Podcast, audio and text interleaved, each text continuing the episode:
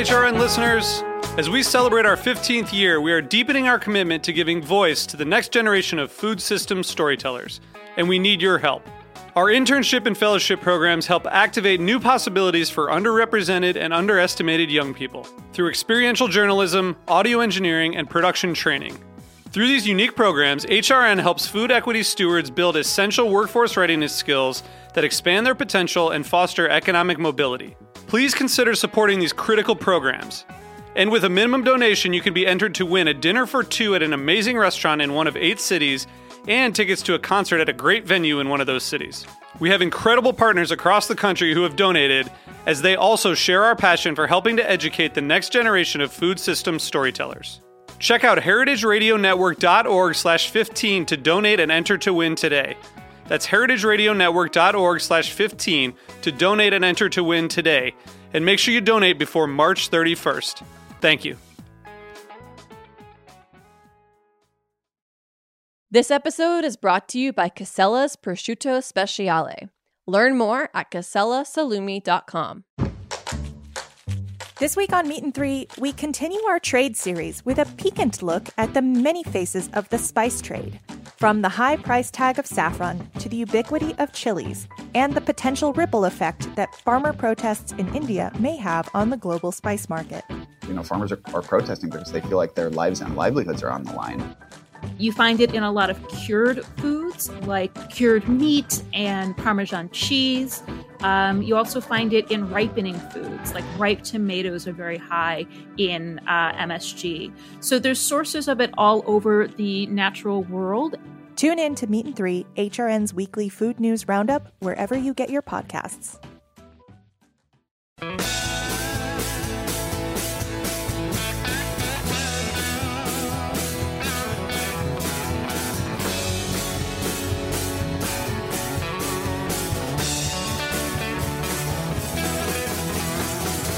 Hey, hey, welcome to Beer Sessions Radio on Heritage Radio Network. It's Tuesday, February 9th, 2021. We're recording remotely. I'm Jimmy Carbone. I'm the host on Beer Sessions Radio. Well, we'll talk a little bit about barrel aging today. Um, our good buddy Ben Keene, a writer and editor who's been a co host uh, many times with us on Beer Sessions Radio, is, is joining us. So, Ben, let's just say hello to us. Hey, Jimmy. Great to be here again. You know, um, I think you wrote an article for Hop Culture about about uh, the barrel aging at Fremont. So I think this is kind of your show today. I did. Um, that was uh, a little while ago. Yet um, it was before they released their most recent version of a beer called the Rusty Nail, um, and that was sort of the the entry point into Fremont's barrel aging program, which I think uh, is, if not the the biggest in the state of Washington, uh, where I am, and uh, one of our other guests is. It has to be, you know, up there. Well, that's great. We're going to introduce the other guests. Um, Jake, can you say hello? Hey, Jimmy. How's it going? And just introduce yourself, Jake. Sure. Uh, my name is Jake Endres. I'm a co-owner of Crooked Run Brewing in uh, Virginia. We're about half an hour outside DC, and we definitely do a fair amount of barrel aged beer. And happy to talk about it. Great. And our other guest, Matt. Yeah, I'm Matt Lincoln. I'm the uh, director of brewing operations for Fremont Brewing in Seattle, Washington. All right. Well, here we are. It's February 9th, 2021. Ben, it's always great to have you on. It was the summer of 2015. Uh, you were in New York, and you were my. I was lucky to have you as a co-host that year. So when, whenever I can get you on, I'm, I'm always really thankful. Um, so you're up in Seattle. I, I, was thinking about barrel aging for a while. I, I, think I read an article a month or two ago. The, the first question was why barrel aging? Why not just imperial stout or barley wine or quad? And I remember you you were joking about instead of dry January, you want it to be quaduary. Why do you think, you know, all the beers you've tasted, why do you think barrel aging it, it, it makes a difference? Why why are people so taken with it? Yeah, I mean, I do think for sure that um, it has become fairly mainstream. You know, I remember when I first got into um, craft beers, you did have to hunt a bit. You know, I'm I'm thinking uh, I'm going to age myself, but you know, 15 years ago, 16 years ago, um, yeah, if you wanted something that had spent time in a bourbon barrel most uh, most often, uh, there was a bit of searching that you had to do. And now I think it's pretty typical for breweries of all sizes um, to release bears uh, beers that have been barrel aged. And I think that that extra ingredient adds a lot of complexity nuance in some cases um, you know depending on the length of time it spends in the barrel it can also bring you know this bold intensity to beers that I think a lot of beer drinkers, um, especially here in the United States, appreciate. Well, that's great. So let's go, Matt. So at Fremont, just tell us about your experience and, and how you got to be working with a barrel age program and, and what, what you're doing at Fremont. Sure. Um, yeah, I so personally, I start I started my professional brewing career at Goose Island Brewing Company. Uh, that was, you know, definitely got exposed to a lot of barrel aging. I think I still think their Bourbon County Stout is is one of the one of the best barrel aged beers out there. Um, but yeah, I worked a lot with Bourbon County Stout, and you know, kind of when I, I started Fremont basically at the beginning, so which was 2009, and you know, we we knew we wanted to get into barrel aging. Um, and I kind of brought with me you know some of the tricks I had learned from from Goose Island, and uh, I think we we originally started. You know, we we took one of our this this winter beer that we had done and put it into bear into probably I don't know maybe we filled like ten Heaven Hill barrels, ten or twelve Heaven Hill barrels, and that was kind of the beginning. Um, and we still make that beer, although it's a little bit different now. We've changed the recipe a little bit, but now we've you know, we, we still make that one. That's our B bomb. We also make another uh, oatmeal stout, uh, bourbon barrel aged dark star. And then we've also kind of expanded, you know, those were our two that we started with. And then, like Ben mentioned, we have the recipe now. And then we started doing more barley wines as well. So we've really kind of, we've really gotten into making barley wine and barrel aged barley wine. So that's kind of like the, some of the newer beers we've been making. And, what what does barrel aging do? You know, chemically or whatever. You know, artistically, what does it do to the beer? Um, I just think of it as kind of like layering on of flavors. You know, I mean, you get all the, and it depends what kind of barrel you're using too. I mean, we've used a lot of a lot of bourbon barrels. We've become really fond of Heaven Hill barrels, uh, just because uh, of the the characters that they impart. I mean, it's it's not you know, some we've we've also used like Jim Beam and Wild Turkey, and we've used uh, some local distilleries, uh, Westland Distilling. But I think each each particular um, spirit lends its own spirit barrel and lends its own character. But I mean, we get so many different flavors out of a barrel. Uh, I mean, the beers when they go in are just are you know completely different from when they come out of the barrel, and we'll usually allow them to to age in the age for a usually about a year, and sometimes even longer. But I mean, for us, it's just like it's complexity. It's more. It's you know more of an interesting character. Uh, yeah, it's uh, it's it's and it's and it's fun, and, and, I think we all we all really enjoy drinking these beers too, which I think is is key to it as well. And then Jake, uh, tell us about how you guys started doing barrel aging at Crooked Run in Virginia, and in particular, it's quite amazing that um, you still have your Black Friday is your big barrel aged beer release day, uh, just like many other breweries nationwide. Yeah, so uh, my background was uh, nano brewing. Uh, we had a, a, three barrel brewery for uh, about half of the time we've been in business, which is almost eight years now. Um, so I didn't do a whole lot of barrel aging at first, um, but once we opened up our, our larger 10 barrel facility, that's when we got more and more into it. And we do basically two types of barrel aged beers. Um, we do high gravity stouts and, and, barley wines in mostly bourbon barrels, um, and then a few others. And then we do uh, mixed fermentation beers in neutral um, uh, oak, which are X wine barrels. Um, and so with the the higher gravity stuff, um, I tried some beers from Horus uh, and was just blown away. And I we wanted to do something like that.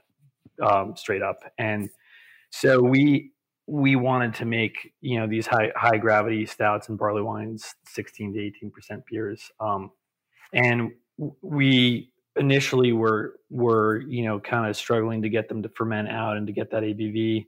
Um, it took us a little bit to to figure out how to to make that consistently. Um, but we've been doing it for a couple years now, um, and it's been increasingly a big part of what we release during the winter. We release usually one one uh, high gravity stout or barley wine in barrels um, per month, um, and they tend to be pretty uh, more straightforward, less reliant on adjuncts. Um, we we use adjuncts, but we tend to do like cinnamon sticks or vanilla beans or coffee and focus on high quality ingredients. Um, uh, but we have done done some more out there ones, um, and those are a big part of our Black Friday. Um, I think it's great that consumers understand that's that's a day when you know so many people release these beers.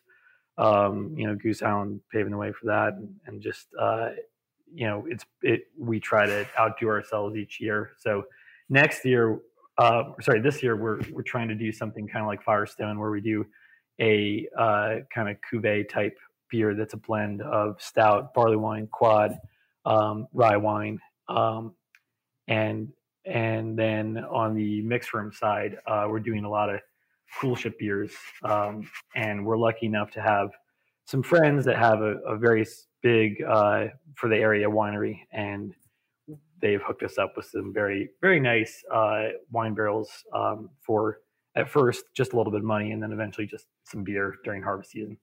Um, that's been great. And, and Jake, a question about your, your, your sour beer aging. I mean, wh- what are the, what are some techniques you use to make sure the sour beer turns out well when you're barrel aging? Because you you probably lose a lot of it in the aging process. Yeah, when when we first started doing this, I remember I, I uh, had messaged James Howat, uh, the owner and brewer at Black Project, about doing coolship beers, and uh, he'd said if if you are dumping a fifth of what you make, you're doing pretty well.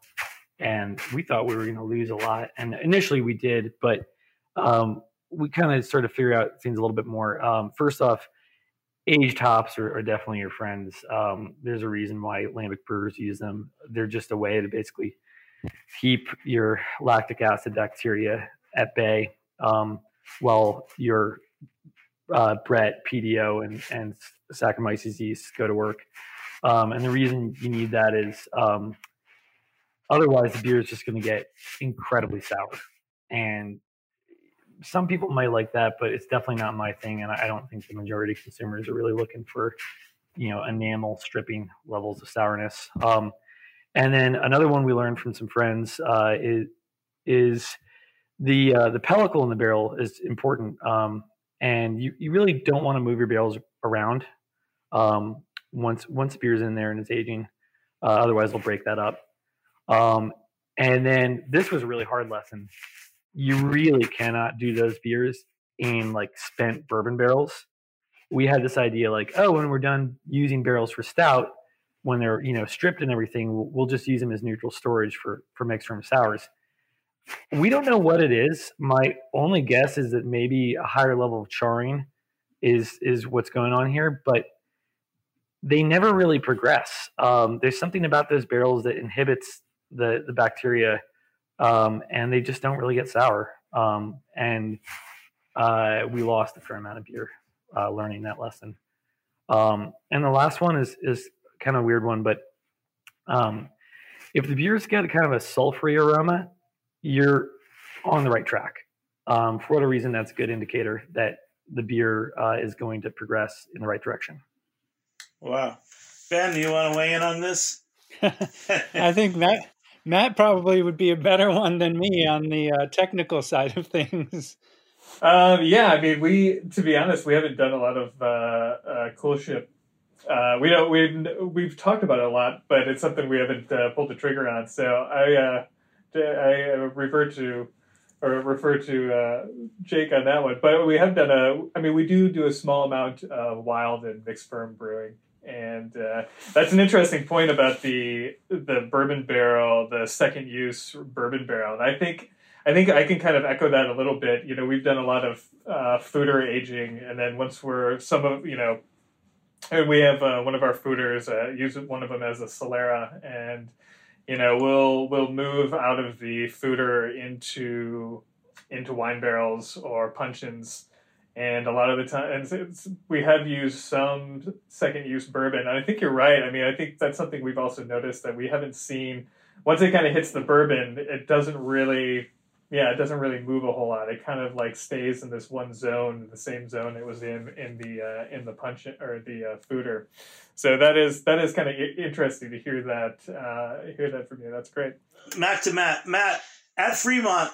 How many barrels, like oak barrels or wood barrels, do you guys actually have that you're working with? Um, usually anywhere that we're kind of like emptying and filling throughout the year now, and you know it's usually around fifteen hundred bourbon and mixed or bourbon and uh, spirits barrels. So right around in there. Wow. How, when you guys at Fremont, how do the different spirit barrels? Since uh, Jake mentioned bourbon barrels, how do the different spirit barrels like you know influence the beer? And do you choose going back what he said? Do you choose certain um, types of, of, of spirit barrels for certain beers? Uh, we do. I mean, a lot of what we've what we've kind of like we've kind of settled into um, using for most of our brands using Heaven Hill and then anywhere from um, usually between eight and ten year old Heaven Hill barrels. And we've found that the age of the barrel actually has an impact for us. I know I've heard. I think there's there are definitely differing opinions on this, but for us, we we appreciate some of the more nuanced character that we get out of the the older barrels. Sometimes they seem to be a little bit less harsh, um, and less. I mean, we get a little bit once we rack out of barrels, we get a little bit less heat coming off the uh, coming or in the in the finished beer. Um, so that's always that plays a big role for us. Uh, and then as far as different um, different spirits makers, like we've we've had good success with Buffalo Trace as well. Uh, we find that we get uh, similar results uh, with Buffalo Trace. Um, but I mean, I think it it's I mean it really we we've found that with wild turkey for kind of at the other end of the spectrum like we've used wild turkey before and we found that it imparts definitely much more of a kind of in your face whiskey character, uh, much harsher. But that we found that if we leave the beer in barrel longer, long enough, that kinds to mellow a little bit. I mean, one of our, I think back one of our, like uh, we we brought these wild turkey barrels in, I don't know, six or seven years ago or something, and we kept on we pulled beer out of there annually, taste it, see how it's going, and we decided, oh, let's not dump it. You know, like oh, let's we, we didn't like it, but let's not dump it. Let's let it go another, you know, six months or a year. And we checked it back and we went, we left that beer in barrel for about three or four years. And finally, we were like, wow, this is actually turning into something really interesting. And then we ended up uh, subsequently using that into a small batch blend, uh, which we do occasionally. We'll do special projects where we'll pull, you know, it might be three different uh, base beers in, in, three different spirits barrels, or you know, or up to six or seven, you know, and just kind of make a, a special blended beer. So yeah, um, it does. Uh, I mean, I think you can get a lot of different characters from you know all different spirits barrels. That's great. Hey Ben, so uh, back to your article. So you're in Seattle. Um, what does Fremont Brewing mean to you? Like, is it a place that you go? Is it, is it more the beers that you've been drinking over the years? Yeah. Um, well, I, I like to say, uh, first of all, uh, Matt and Sarah, um, who founded Fremont, um, were actually two of the first people I met when I moved here. Um, and so, uh, for that reason, I have a fondness for the brewery. But yeah, I live a couple of miles away and regularly swing by um, for beers. They they do a great job of um, making you know a wide range of um, barrel aged stuff. They also have a huge um, fresh hop beer program in the uh, fall, early fall months, um, and then just a tremendous amount of other great beers. Um, so you always know that whether it's coming from the barrel cellar, um, whether it's one of their clean beers, um, whether it's one of their um, what is it called, the Black Heron Project, Matt? Yes. Uh, which are some of the mixed fermentation beers he referenced. Um, there's there's just a tremendous amount of variety, and the quality, in my opinion, um, is right up there. No matter you know what you like to drink, um, so it's hard to it's hard not to make it a stop when you're you know feeling thirsty. And well, thanks thanks Ben, appreciate that. well, on that note, to, to, let's go to Jake. Um, you know, some breweries are making you have to make a, a, wide range of beers. I know that some breweries are making hard seltzer. You know, you're you're you're selling quenching, refreshing beers as well. Um, how does the barrel age program fit into your your overall uh, kind of brewery identity? Yeah, so our our brewery is really heavily um, taproom focused. Uh, so when we opened up our larger place in 2017, um, we partnered with a, a restaurant um, and we had them doing the food within our space and subleasing, doing tacos, and we did the beer, and it it was immediately a big hit, um, and it created this atmosphere where we sold like a ton of beer by the glass, um, and when you're selling a lot of beer by the glass, you you need to have a wide variety of stuff to kind of satisfy everybody because you're not drawing people who come into your place for at you know your primary customer is there for tacos and beer. They're not there for can releases, for bottle releases, etc. So having this wide variety, you know, during the summer we we try to have just a, you know a, a classic hef on tap, um, and we try to do kind of a little bit of everything, and that ensures that if you have a group of five people and one person is like, you know, I don't like this or I only like that or whatever, you're not going to be like keeping anyone out because you don't do a certain thing. Um, and that was just kind of the, the the niche that we found. You know, you can go to, to hazemaker breweries where it's going to be 10 IPAs on tap and the customers are there for that. Um, but for us, it was like we should have like a very good, very good barrel aged beer, um, very good saison, uh, good pilsner, good IPAs across the spectrum. And with the the barrel aged stuff, um, it just it became more and more what we did because we were we were pleased with the results. Our customers seemed to be liking what we were doing, and um, and frankly, the the margins on those beers are really good. Um, they they sell for a lot of money, um, so it, it became it started to become a, a bigger part of what we did for for all those reasons. Jake, I, have in front of me. I have um, a Crooked Run, a bottle of the Nile barley wine style ale aged in bourbon barrels uh, with Ugandan vanilla beans. Um, tell me about this beer. This it's pretty great. Thank you. Hell yeah. Um, that beer I I am really in love with. Um, so basically, uh, it's a high gravity barley wine spent 26 months um, in bourbon barrels. Um, and like Matt, we we love Heaven Hill too. Uh, we use Heaven Hill for the majority of, of our barrel aged beers, and then we do a fair amount of double barrel aged where they start in Heaven Hill and then go into something else. Um, but the, those, I believe, were in Heaven Hill barrels uh, 26 months. And then they were conditioned on just the crazy level of Ugandan vanilla beans. Um, and this was something that we were inspired to give a try when we were uh, we did a collab with Barreled Souls in Maine, and they do a lot of barley wines and, and other barrel aged stuff. And they had done a, a, beer with this huge, you know, one pound per barrel of Ugandan and vanilla beans and and we wanted to try doing it too. So we did this beer for our mug club where we took this what was just a really great barrel aged barley wine and conditioned it on you know this crazy level of, of Ugandan vanilla beans. And those vanilla beans are really unique because they taste really just like straight fudge. They, they taste more like chocolate than they do vanilla. Um, and it gives that beer like you know a, a fudge tootsie roll quality to it um, that I really, really love. Um, and the majority of that particular beer we released as just a straight barrel aged barley wine, which was called Wisdom. And you know, we, we thought it was it was so good it, it shouldn't really get any adjuncts, but we did want to create something special for a mug club, so we made that beer. Oh, that's great. And Ben, uh, in the intro, you were talking about the, the rusty nail at Fremont. Can you, can you tell me more about it? I've, I've never had any of the Fremont beer, so. yeah, I feel like that should be uh, something that we fix, Jimmy, off air. I'll take it. Yeah, the Rusty Nail um, was uh, a beer that was brewed for a anniversary party for a, a very popular, well-known bar out here in Seattle called the Pine Box um, because it occupies a space that used to be a funeral home.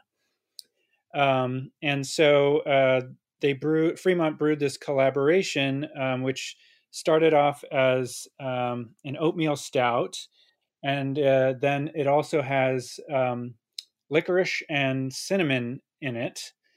Um, and then it spent a lot of time um, in uh, in bourbon barrels, and it it's it's a tremendously good beer. It's won awards. Um, I think you know it's one of the beers for people who don't live in Washington. Um, you know that kind of put Fremont on their radar um, in a lot of cases. Um, and yeah, it's one of my favorite uh, from the barrel program um, personally. It just that that licorice and that cinnamon, um, uh, as Matt was saying before, just give it these extra layers. And it's I don't know how much they use in in each batch, but it's sort of subtle. You know, it kind of takes a couple of sips before your taste buds put it all together, and I think that's what makes it it cool and, and fun to drink. Matt, you want to talk about making the rusty nail? Yeah, sure. Uh, yeah, that's a, probably one of the bigger beers that we make, and it starts off. It's a it's a thirty gra- thirty Plato beer, so pretty high gravity. Um, we do, and for most of our for most of our beers, we actually do for most of our barrel aged beers, we'll do uh, a double mash. So we'll actually do uh, two rounds of mash. Um, run it basically run it off twice and into to get a full kettle, and it's uh, and basically when it's when it's done fermenting, it ends. I think the finishing gravity is similar to what our uh, what our pale ale and some of our lower ABV IPAs start off at. So it's it's it's definitely viscous. It has a lot of residual sugar in it. Um, but I mean, I think that we try to balance that out with the, the barrel aging itself. Like we, we kind of design all these beers, you know, to go into barrel. And I think what you once you if you were to drink these beers before they go into barrel, they would not be super pleasant. They kind of need that barrel, that extended barrel aging, um, to really to have those kind of flavors meld out and have that that that have things balance out a little bit over time. But we'll we'll age it in uh, Heaven Hill barrels, ten to eight to ten year old Heaven Hill barrels for usually about eighteen months, and um, at the end of the 18 months. So we do use, Ben was mentioning the licorice. We use licorice on the brewer's licorice, which is kind of, it's a really weird thing. I don't know of any other licorice, licorice that looks like it's like these sticks of licorice that we'll actually add uh, during the brewing process on the hot side.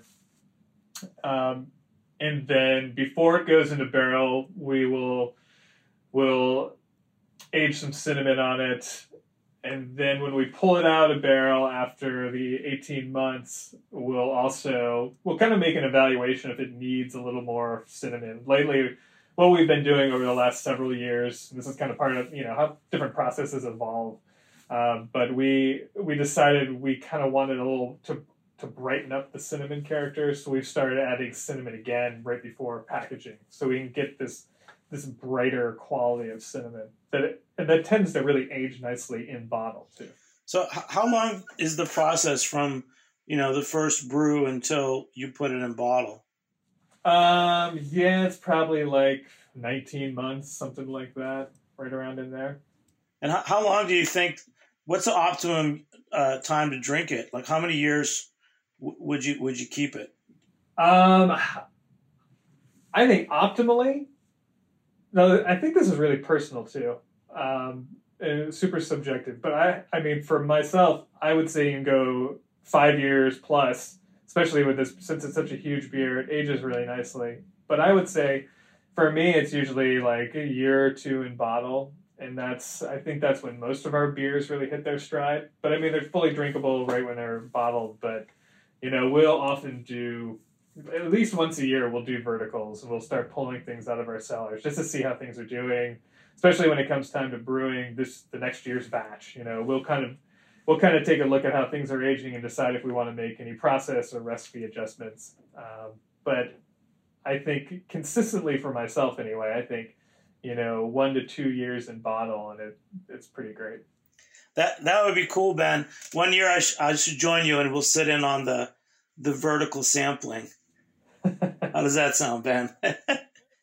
It, it would be a it would be a nice day as long as you don't have other plans. yes, just like you gotta, you gotta wipe your calendar clean, you know.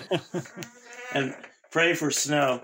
Hey, um, we're off to a great start. We're going to take a short break. Be back in a few minutes on Beer Sessions Radio. All right.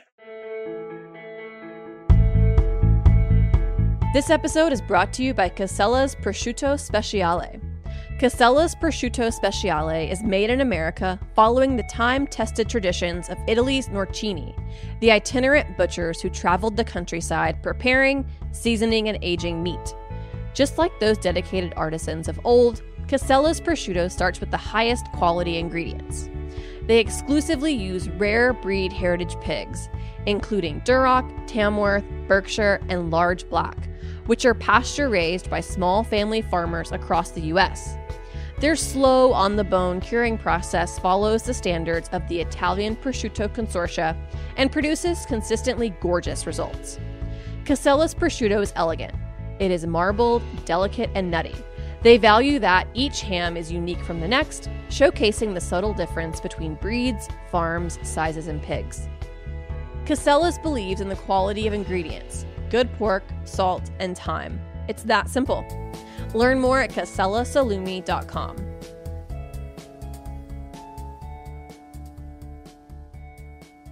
Hey, hey, welcome back to Beer Sessions Radio on Heritage Radio Network. Become a member and support us at heritageradionetwork.org. All right, Ben Keene, uh, my good buddy, editor, writer up in Seattle now. Um, we put together this little barrel aging show um, with Matt Lincoln from Fremont Brewing and um, Jake Endres from Crooked Run in Virginia. Um, is there anything that we, they've they've been talking uh, quite a lot about the barrel aging? Is there anything that you want to ask either one of the brewers? Because I'm, I'm, my head's kind of spinning, and I also I also that's because I'm drinking the Crooked Run Nile. But yeah, I have I have two questions that come to mind. One of them, uh, Jake kind of touched on before talking about um, releasing these big barrel aged beers, which are are typically more expensive than other styles. Um, I have heard from some places, you know, the world has has gone, uh, the beer world has gone to cans in a big way, um, and I've heard from some places that um, shop bottle shops and, and liquor stores are less excited or less willing to carry um, the bomber bottle, you know, 750 milliliter format that these beers typically come in. Um, and I'm curious to know, Jake and Matt, um, what your opinions are as far as packaging these beers and you know getting them to consumers. Do you feel like there's a switch to smaller bottles? Uh, have you thought about going to cans? Do you not worry about it because you sell most of it out of the brewery? Yeah, so uh, I we do 750s for our mix ferm stuff, which is all bottle conditioned, and then we do um, 375s to open in the tap room um, for for on premise, um, and those typically are not for sale. Uh, we used to do keg conditioned as well as bottle conditioned, but we just didn't really like the results from keg conditioned, so we really try to avoid it when possible. Um, we really like the effects of bottle conditioning for the mixed ferm beers. Um, and then for the uh, barrel aged stouts and barley wines, we're doing 500 ml bottles. Uh, we do cans of non barrel aged stout, but in terms of, of consumer preference, especially retail, yeah, absolutely. Like bombers have been on a steady decline for a long time. Um, And I think it's kind of a shame because there's so many beers that I think I, I just really like that format for, especially some of these mixed ferm sours where like, you know, they, are more like a bottle of wine and you want to share it with people.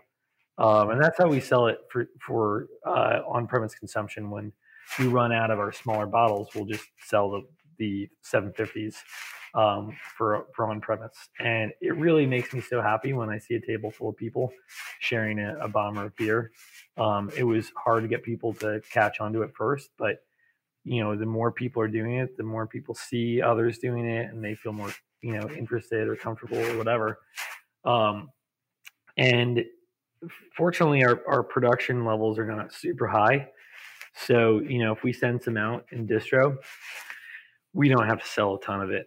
Um, and we'll have some some bottle shops pick up some 750s, but they'll you know they'll typically buy a case of them, and the shelf life on them is really good. So it's okay if they don't move super quick. Um, I definitely think that the pandemic accelerated the the kind of trend towards cans and away from from bottles. Um, people want quantity and they want a lower price point, and I don't blame them. Um, yeah, it's it's been definitely accelerated by that, but that's the format we like doing, so we're gonna keep doing it. that's great, and Matt. Uh, yeah, this is something we've talked about a lot over the years, like what format to put these big barrel aged beers in. And we, I, I mean, we're still doing, we're still doing up 22 ounce bombers, and we do, we started um, early on doing the wax, uh, the wax finish, and that's kind of become one of our one of our things. So it's kind of differentiates ourselves with our, in regards to our barrel aged products from the rest of our from the rest of our brands. Um, now granted i don't know that's it's become it's one of these things that as we've grown it becomes more and more all time consuming i mean we'll actually once we start we'll start doing a lot of uh, racking out of barrels towards the end of summer and then we'll usually spend about three months straight uh, hand waxing bottles because we're for most of our releases we're doing you know uh, for most of our barrel re- releases, it's like 150 to 250, 200 barrels. Um, so we're talking thousands of cases, uh, all hand dipped, uh, hand waxed. So it's it, it, it looks great at the bottom, but man, is it a lot of work.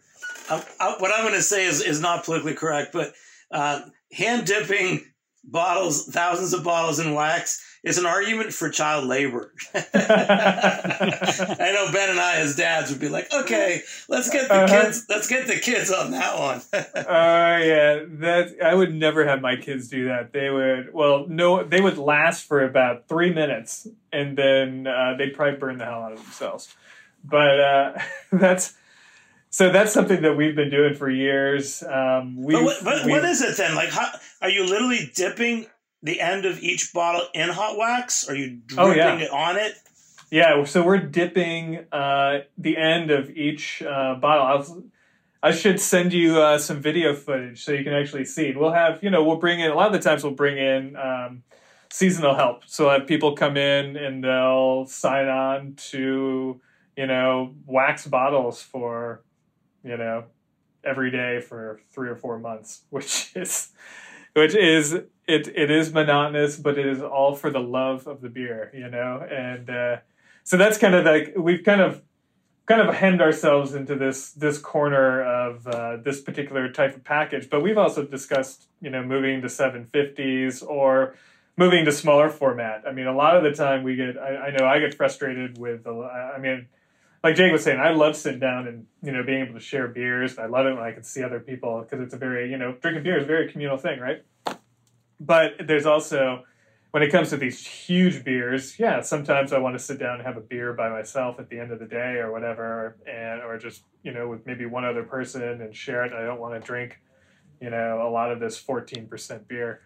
So we've actually talked about moving to a smaller format as well, but for now we're sticking with the 22s. I mean, and I will you know, for us, we haven't seen much of a decline because most, you know, in bottle sales for uh, barrel aged beer. But I, I, will say we do a very small amount of 22s of our core product, and those, yeah, those have definitely been tanking over the years. I don't think, you know, you see less and less shelf space devoted to 22s. But we find that we're still, you know, we still get pretty good pull uh, with with bottles for now. And I think the downside of using cans, um, I don't know. I think I think there's just something special about a wax, you know, about a wax tip bottle, especially at a certain price point, a wax dip bottle. And with cans too, there's also the issue with the liners uh, potentially only having a one year, uh, effectively a one year lifespan. So for a beer that we want to lay down and age for multiple years, um, it's really hard to do that in a can. Well, I'll tell you when, when you're just talking about you know drinking beverages, I think that everything goes in cans, but you're right about a large format bottle because there's nothing like you know you can get sparkling wine in cans but having a good bottle of champagne or, or bringing a celebratory bottle of wine or beer, um, that really does make the party. And, and I think that whatever we've been through, uh, my eye is always towards the next party, which we're going to have. uh, exactly. Sometime we actually soon. we actually started doing uh, uh, magnums this year, so we're doing a small amount for each of our um, for each of our releases. We're doing a small amount of magnums, uh, which is super fun. Wow. And, you know, talk about, you know, going to a party with a giant ass bottle of beer. It's uh, it's really fun. Wow. Hey, let's let's go back to Jake. Jake, I also have a bottle of your Drupelet. The um, it's a golden sour with raspberries, uh, framboise lambic, spontaneous fermented coolship sour ale. Um, tell us about that beer. I'm switching us back to uh, sours for a minute. Sure. Yeah. So that's it's a long description, but basically stems from the fact that lambic is is a protected regional term, you know, like champagne or, or parmesan. So, um, it, it, for all intents and purposes, this is a framboise, which is uh, heavily fruited, um, coolship uh, fermented or uh, coolshipped um, sour, and so this this is our first lambic style or lambic inspired beer that we've released, um, and it is under our, our native culture uh, sub brand, which basically means no commercially available yeast, uh, all Virginia grain, and all Virginia fruit. Um, and so we uh, we did this beer with raspberries from a farm outside of Richmond, and then grain that was actually grown by our friends that have a farm brewery called Wheatland Spring, and then malted in Charlottesville, uh, Virginia. Um, and then it was uh, cooled and inoculated in our coolship, uh, aged in Virginia wine barrels, um, neutral oak, and then then re-fermented on these raspberries. Um, and basically, the term is method traditionnel, but it's a designation that um, some American brewers came up with that means that it, it follows all the guidelines of lambic beer production, but again, we can't call it a lambic. Um, and this is uh, we released two uh, at the same time uh, Kriek style beer called Garth. Um, these were our first releases, and I, I really can't wait to, to release more of them.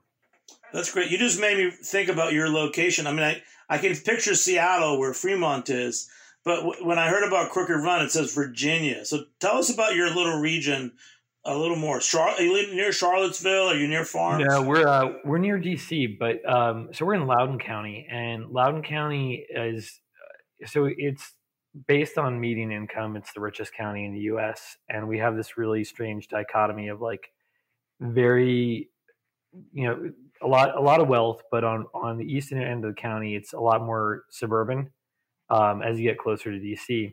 And on the western end, it's a lot of very beautiful farmland. Um, and so we do have have Virginia farms, and a lot of them are producing uh, products um, for for local retail markets, which is pretty cool. Um, and our our location that we create these coolship beers at is our original nano brewery location, and we have a, a brewery garden outside of it. It's in this really cool retail space. There was this old um, lumber mill.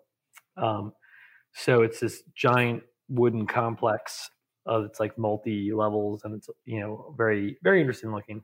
And so we're in this little space. It's this little hole in the wall where we started, and we have a three barrel coolship um, that our friend fabricated for us.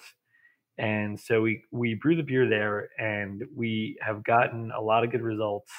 um, going back to to one of your questions earlier about just minimizing the amount of beer you have to dump, um, we thought, you know, we we had this brewery garden where we we had been pitching yeast from previous batches, other sour beers and stuff, which was hopefully going to give us a good like microbiome of yeast and bacteria around our brewery. And by doing three barrels at a time rather than 10 barrels, it's like, hey, well, if you lose a batch, it's only three barrels of beer. We started doing it there. Uh, we also have a bakery next door, and we just got really good results. And we thought, you know, why mess with that? So we brew them there. They go in the coolship, and then after it's cooled overnight, we pump them into barrels and then take the barrels over to our larger facility where they age. All right. Ben, did you see you had a second question also? Yeah, I did. I wanted to ask Jake and Matt um, to talk a little bit about um, blending because it seems like both with um, you know stouts and, and barley wines and also with um, sour beers as your barrel program uh, grows, you're not releasing, um, you know, uh, you're not necessarily releasing beers that you know come from single barrels. You're putting them together from a compilation of dozens or hundreds of barrels. So how do you, as brewers, kind of develop that skill set and and sort of figure out how to, you know, come up with the best final product? Good one, Matt. Matt, you want to start with that? Sure. Yeah, I'll start with that. Um, yeah, I think a lot of it for us kind of kind of came from just trial and error, especially as our as our program kind of naturally, organically grew. Because uh, you know, like I said earlier, we start off, you know, with ten bourbon barrels, and it's and we're up to like fifteen hundred now. So, you know, it kind of gets to a point where we'll we'll put in for some of these blends. Yeah, it'll be like hundred and 50 or plus uh, bourbon barrels, if not more. Um, and for the most part, we kind of changed things up a little bit this year, but we'll actually we'll pull from we'll pull from we'll try to get an even blend from several different from several different brews. Um, representative barrel samples from each will all be tasted. We used to taste taste every single barrel. We've kind of streamlined that a little bit as our quality department has grown and as our you know as our experience level has grown as well.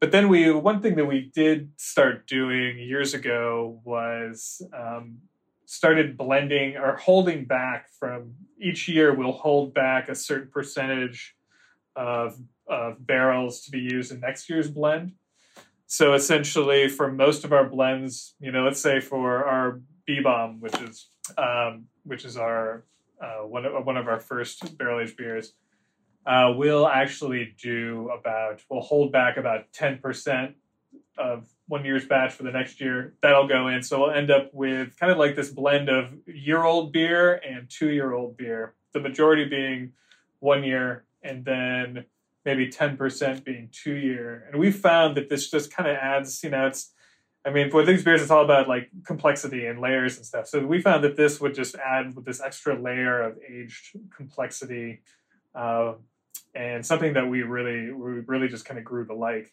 Uh, so that's that's kind of what we we've been doing for for for several years. Some of our like Rusty Nail, we don't do a because that has extended aging period time, an extended aging period we don't really hold on to too many older barrels, but we do blend a little bit of some aged component in there as well.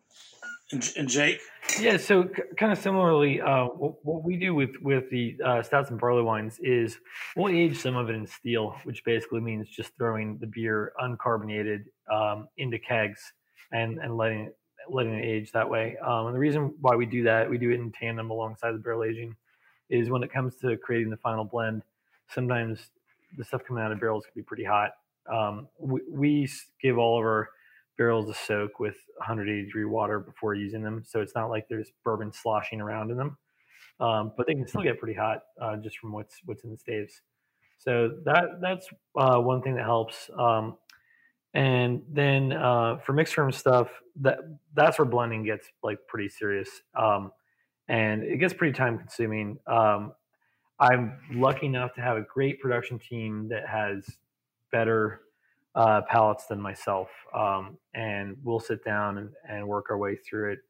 But they're they're really fantastic at doing it. Um, it you know, if if you're just getting into making some mixed ferm beers, you're not going to blend something that sucks into something else and make it good. It's just not going to happen. so just throw it away. yeah, I will. I, I will. I will second. Yeah, for sure. yeah, and and furthermore, like, um, if you have like like really funky Brett character, that ain't going away. So it's probably just going to get worse over time. Honestly, I am not a fan of funk in uh, mixed ferm beers really at all.